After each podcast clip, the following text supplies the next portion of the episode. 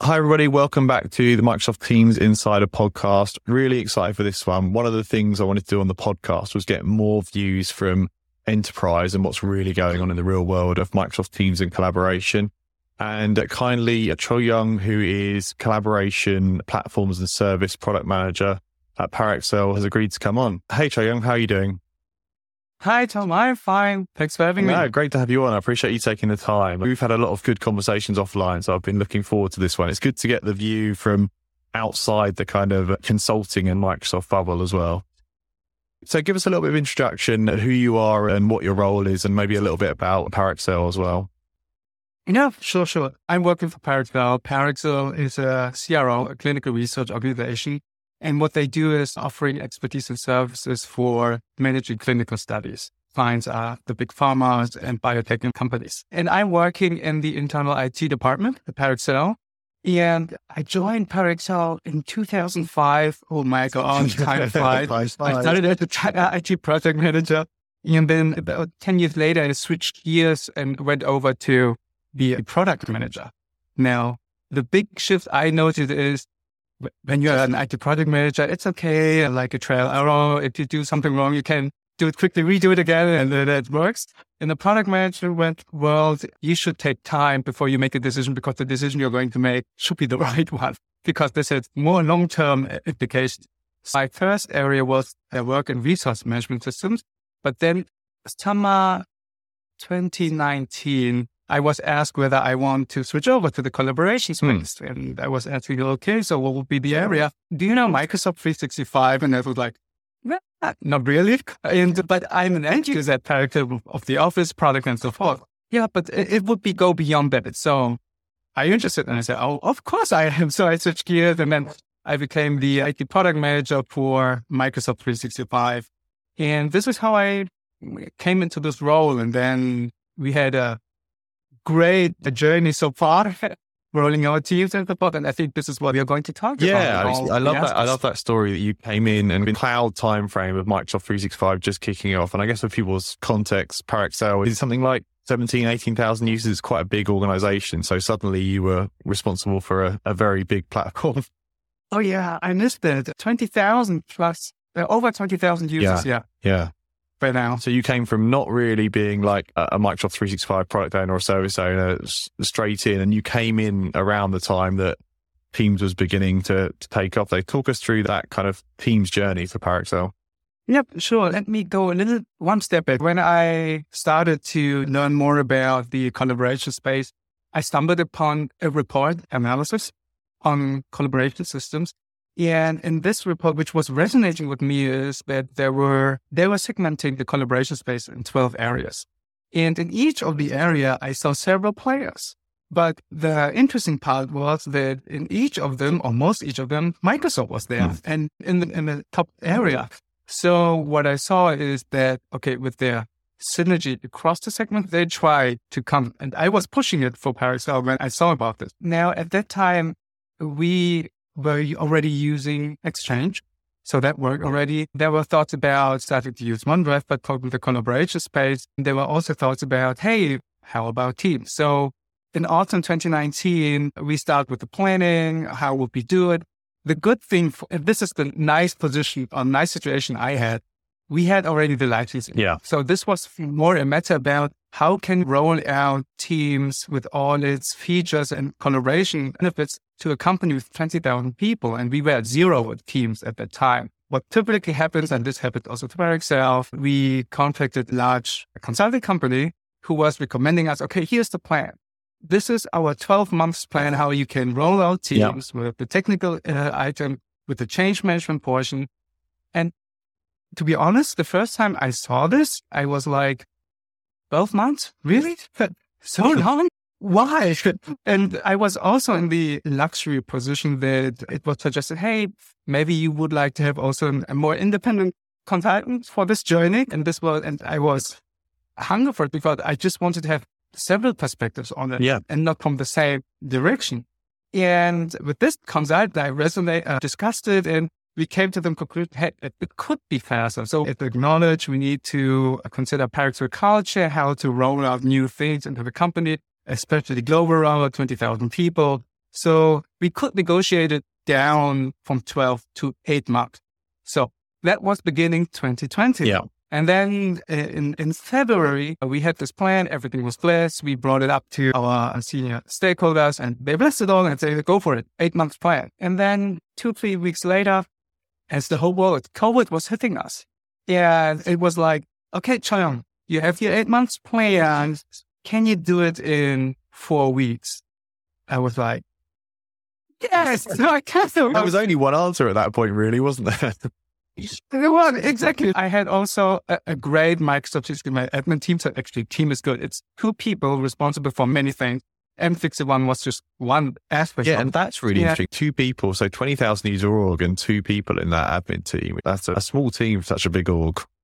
Yes, and and we connected very fast together because we had the same philosophy of whatever we roll out, it needs to scale. Yeah. And when I say scale means it needs to be effective but also efficient and efficient in terms of whatever we put in place, we should not one year later be bombarded with a lot of maintenance efforts because certain customizations, you know, special configuration.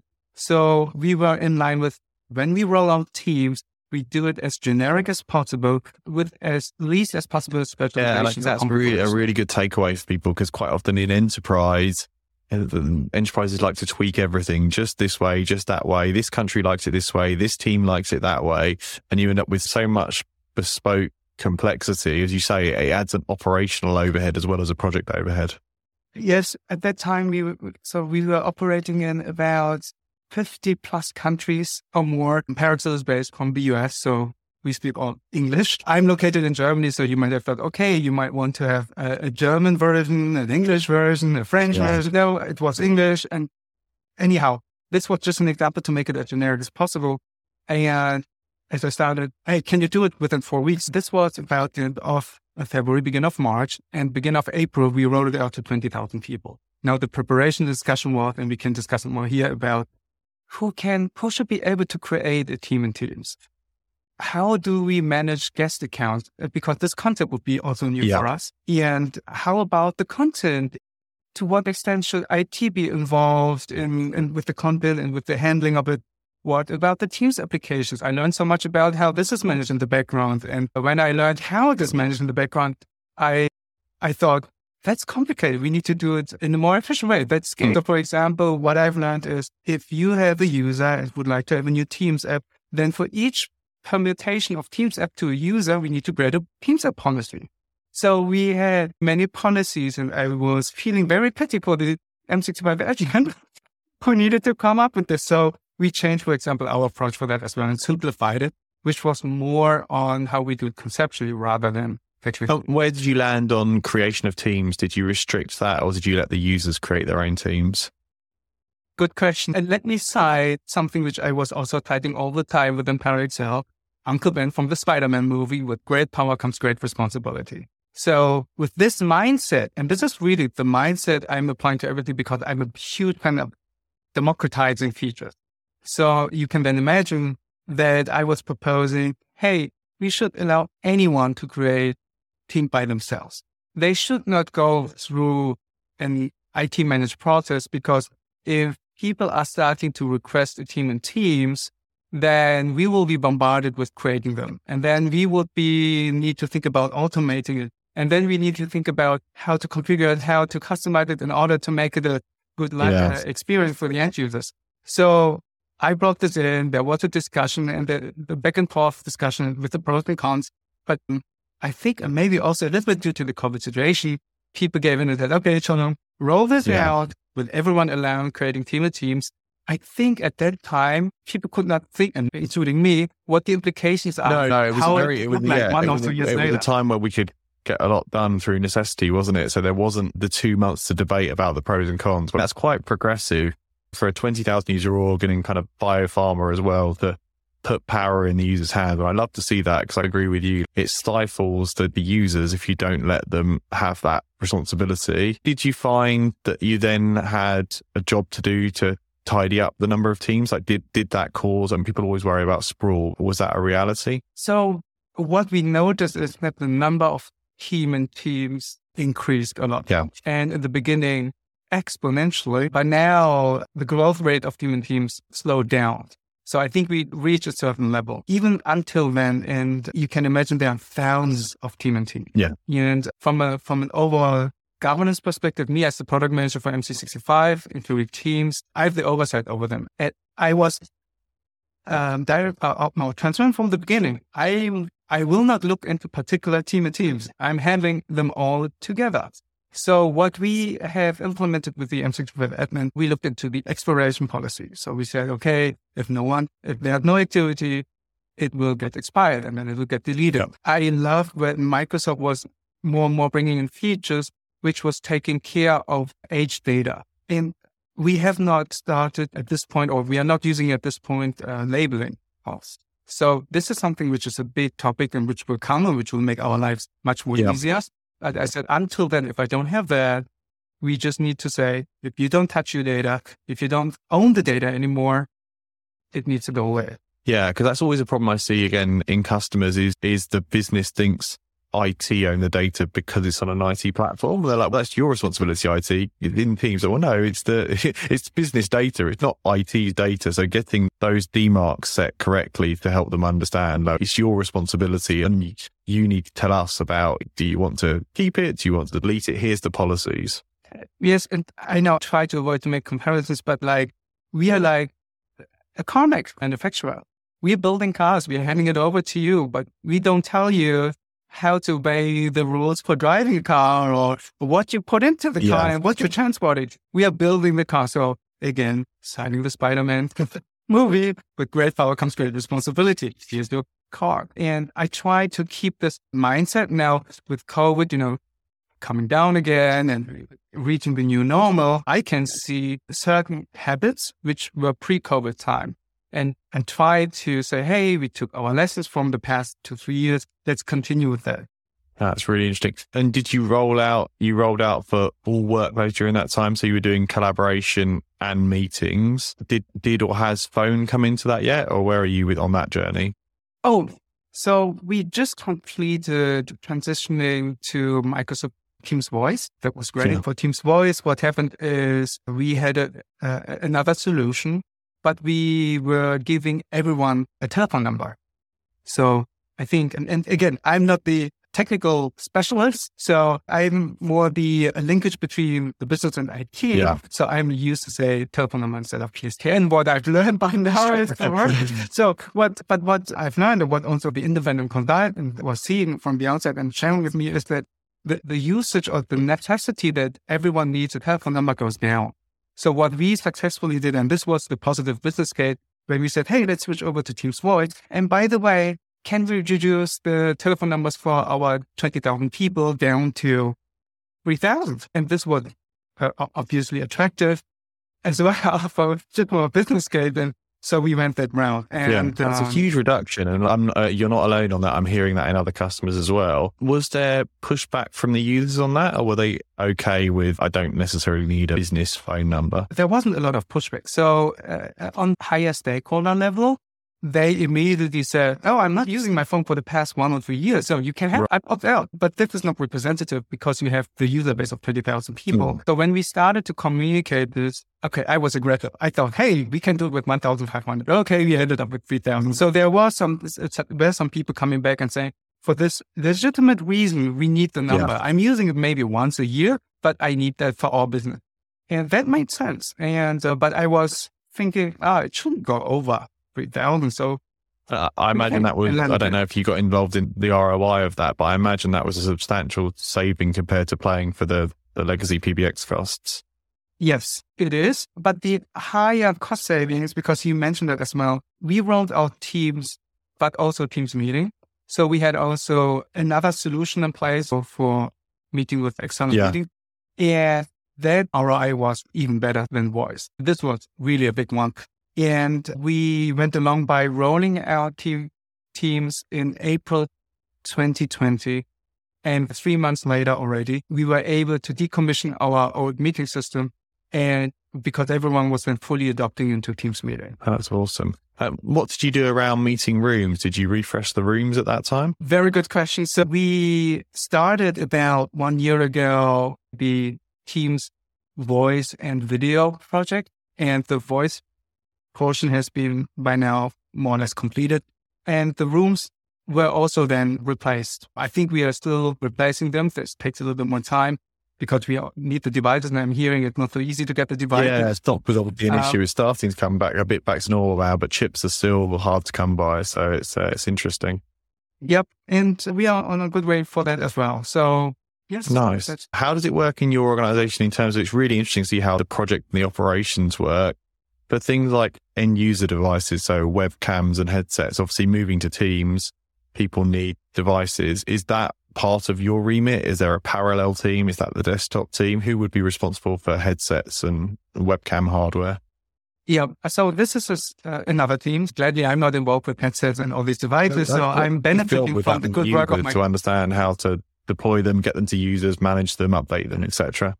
Yes, so I'm glad of the good desktop engineering team. Also, pre-COVID, we had a high emphasis working with decentralized workers as well. So we had already the infrastructure, the mindset to provide equipment.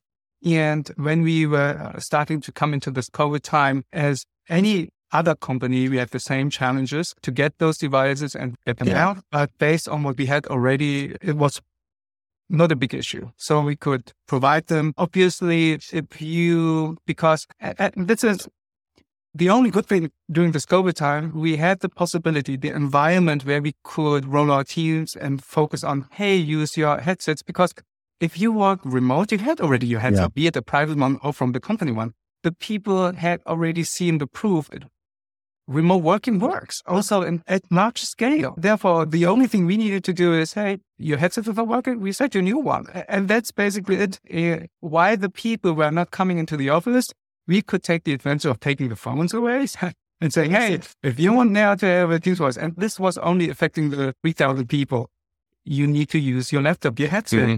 in order to make calls. And the other ones were already adopting using Teams for making their internal calls and so forth, and with their headset or whatever. They yeah, have. that's it. You, once you start using Teams for meetings and internal calling, then phone is no different. It's just another type of call, isn't it? Yes. So when I saw the metrics, it Teams time, the number of chat calls and meetings tripled or nearly quadrupled. Yeah. So I was like, oh my gosh, how did we do this before? Only via the phone? Only via emails? So I think it is really game changer when we rolled out Teams in the company. And I think across the board, vertically and horizontally, it was seen as a as great success to have this. That's awesome. And obviously, COVID accelerated the project, so you got it out very fast. It, it, it's yes. been a few years now. What have you done in terms of adoption and training and change management? Does that come under your remit? Is that a parallel team? Has that been the users discovering for themselves? Have you had a formal process around that? So let me start with we don't have a change management team. So it goes me as the one product manager person. Yep. And obviously I commit only to things what I can also manage as one person. That means because I'm a fan of the democratizing features and I needed to count on how intuitive Teams is. So many ways it is, in certain ways, let's say you can improve it. One example was, should I create a large wiki uh, or site in SharePoint Online where people can see it? Now, I started to say, first of all, I'm not a good writer. Secondly, I don't want to update it all the time because Microsoft is continuously evolving. So my approach was I created a site, putting in some character specific information, but then try to point as much as possible to the Microsoft documentation. And that is a good set. And then we have within the business people who are taking care of their users. Right. They obviously came to me and say, how can we do that? And I showed them a little bit here and things. And then they created their own material at their own risk to maintain it and keep it maintained moving forward. So I basically divide and conquer. And this is how over the past three years we evolved. So it's not only Teams, but also Stream, for example, the Stream transition is now coming yes. out in Planner or Task by Planner and all of these Microsoft apps to do. This is something which I highlight that's awesome. And how, like, talking about the wider M365, because you've got all of it under your remit, how do you keep up with all the pace of change and new news. Teams has been the, the most changing product over the last couple of years, but uh, how do you keep up with all the change in terms of operations? So when we rolled out Teams, I think we rolled out also pure applications. So from the beginning, we said we are not giving them the world of all, I don't know, at that time, 300, I know, 3, 400, 500, I don't know, Teams application world there existed. So we started with, we uh, kept the focus on Teams, then to do and test by planner and support. And for example, when people were asking, Hey, here's an, uh, an app I would like to use in Team and Teams.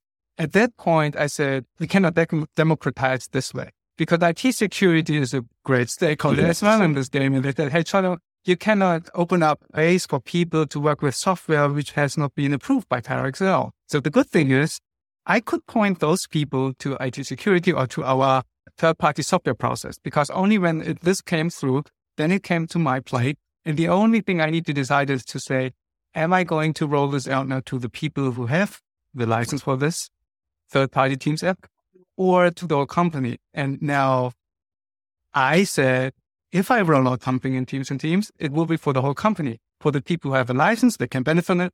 For the one who doesn't, go to the business who is managing the licenses right. or funding the licenses. So this kind of framework built up. Otherwise, whenever there's a change and if it becomes relevant for the people to share, then I put it onto our digital workplace site, our SharePoint site. Otherwise, I'm counting on that it's uh, intuitive enough yeah. coming from Microsoft, how they design it. Yeah, no, that's awesome. The scale you're hitting with the team is really impressive that, because you've rolled out a lot in a short period of time. You mentioned your two two admins. Are they responsible for all of the M365 administration, or does that break down into different business units? They are responsible for all of M365. Okay. Now, when I say Microsoft 365, I do not necessarily mean Azure. This Azure side. So this is a separate kind of thing. Within M365, you have also the security compliance portion. This goes to the security area. So M365 is more, uh, admins are more about the platform, more about how to keep up with the user accounts and all of this. And then with me, how can we roll out in the most democratized way, but also in the most controlled fashion at the same time to our 20,000 user base. But again, yes, only these two people for basically everything yeah. I need from that. And does that flow into is phone and meeting rooms? Are they treated as different different teams or just phone just tick along in that same administration team? Very good question. I think you need always to ask just in order to make me clear. for the MTR, it's for the team meeting rooms and the voice. We have our unified communications group at yeah. So yes, if they need something for a configuration so that they can run and maintain it from the M365 admins, they come to them. But then once that has been done, running is done by the uh, unified communications. Yeah, I find this really fascinating. It's interesting to see how Microsoft is certainly envisioning a world where these lines are all blurring of what's collaboration, what's video meetings, what's calling, and who looked after them. And it's very interesting to see how it, in some organizations those teams work really well together and get things done. In others, if it's too individual, often the UC team aren't talking to the collaboration team, aren't talking to the 365 admins who aren't talking to networks. It can get quite complicated. I, I, to just resonate a little bit of what you said, uh, when we started our team's journey, Microsoft 365 was a term no one knew. Hmm. By now, because I was a lot advising, hey, when you talk about team and teams, this is about Microsoft 365 because then SharePoint Online was also becoming wider known and then people ask more questions and their hunger just for collaboration for more things were uh, increasing. And you can imagine that like the beast around the honeypot. I'm not sure whether I can even use the picture, but I got many requests and far more than one person or two admin person could manage. Mm. I'm glad that we had uh, various segments within IT, internal IT, where we have security part, the unified communications part, because I could defer them to those yeah. departments. That's awesome. So it, it sounds like you're pretty well there on your team's journey. You've got collab, you've got meetings, you've got voice. What's next as you look at the year ahead? What are you thinking about in terms of project? Is it other parts of M365? What have you got on your mind for the coming year? Yes. So I think now we are using Teams and with this indirect indirectly on Online, but now more and more widely SharePoint mm-hmm. Online. We accumulated a lot of data residing in our M65 world. And even though the framework I set up is easy enough and everyone knows, okay, exploration data there. And once it's off deleted and hard deleted later on, IT security has a big emphasis on how can we improve that experiences data. Come about people are leaving or what kind of data is it and how can this be automated? Again, I'm not involved in this from M65 admin because I'm just one person and I could never manage it. So I'm glad that IT security did So this is one big portion, but this will have implications that if they put something in place, which is implication of the end user experience from the daily of work for uploading documents, managing and retaining it or deleting it, this is something we need to have an emphasis on. The other big portion is, and I'm going along with Microsoft, the Viva platform. Interesting. What we had is we rolled out Daemon Teams, but then people even were asking, and I like this if the user base is coming to me asking for things now. Uh, how about Yammer, which is now called Viva Engage? So this is something I'm looking into it. Viva Personal Insights. This is something which, as a next step, we want to reach. Viva Learning. We have our training system, our learning system. If we could combine this with Viva Learning, in the broader picture of Viva, yeah. that would be great. So this is my big uh, emphasis for, for this year. Awesome. I really appreciate you taking time to, to talk to us. I know you're super busy and thanks for giving such good insight. And I say congrats to you and the wider team on that scale of project and getting through it all. And uh, yeah, it's, it's really nice to hear the behind the scenes. I appreciate it. Yep. Uh, thanks for the time as well. Great. All right. And maybe we'll check in again with you in the future, see how you're going with, uh, with Viva or something like that. I'm very happy to come again to you. All right. I appreciate it. Thanks everybody for listening. If you've got any questions or feedback, do leave it in the comments below. Thank you.